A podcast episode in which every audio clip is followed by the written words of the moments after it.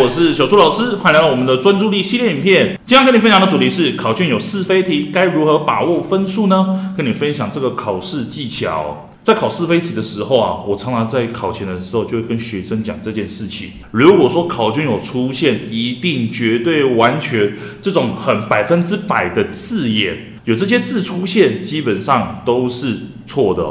为什么呢？是因为这个世界上并没有绝对的对或错啊。像是考自然，我就跟孩子沟通，你就可以用这样子的方式去检查你自己的是非题有没有答错。除非这一题真的就是课本出的，就是这样子讲的，一模一样照抄，那真的就是对的。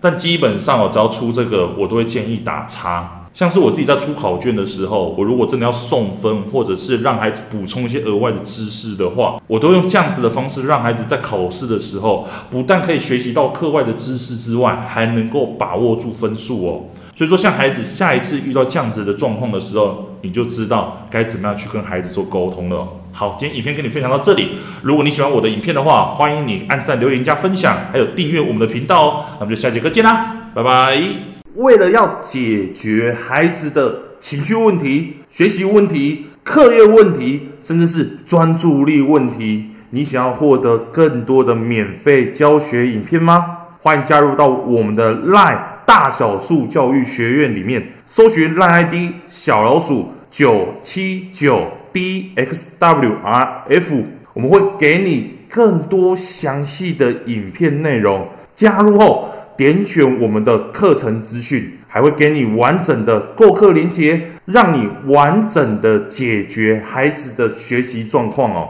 那现在购买我们的课程，我们还赠送专属小树老师的私赖群组，让你有任何的问题都可以在里面问到饱、问到爽，而且还不限时间哦。